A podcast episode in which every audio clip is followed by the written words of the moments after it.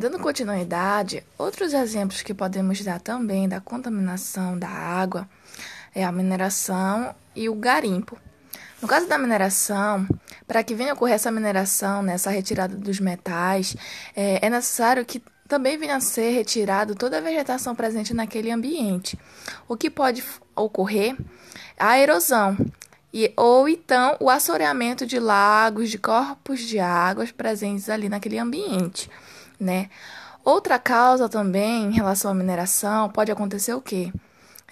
Esse sedimento ele pode aumentar a turbidez da água, o que vai diminuir a luz solar, né, no interior desses corpos d'água e também, como consequência, aumentar o pH da água.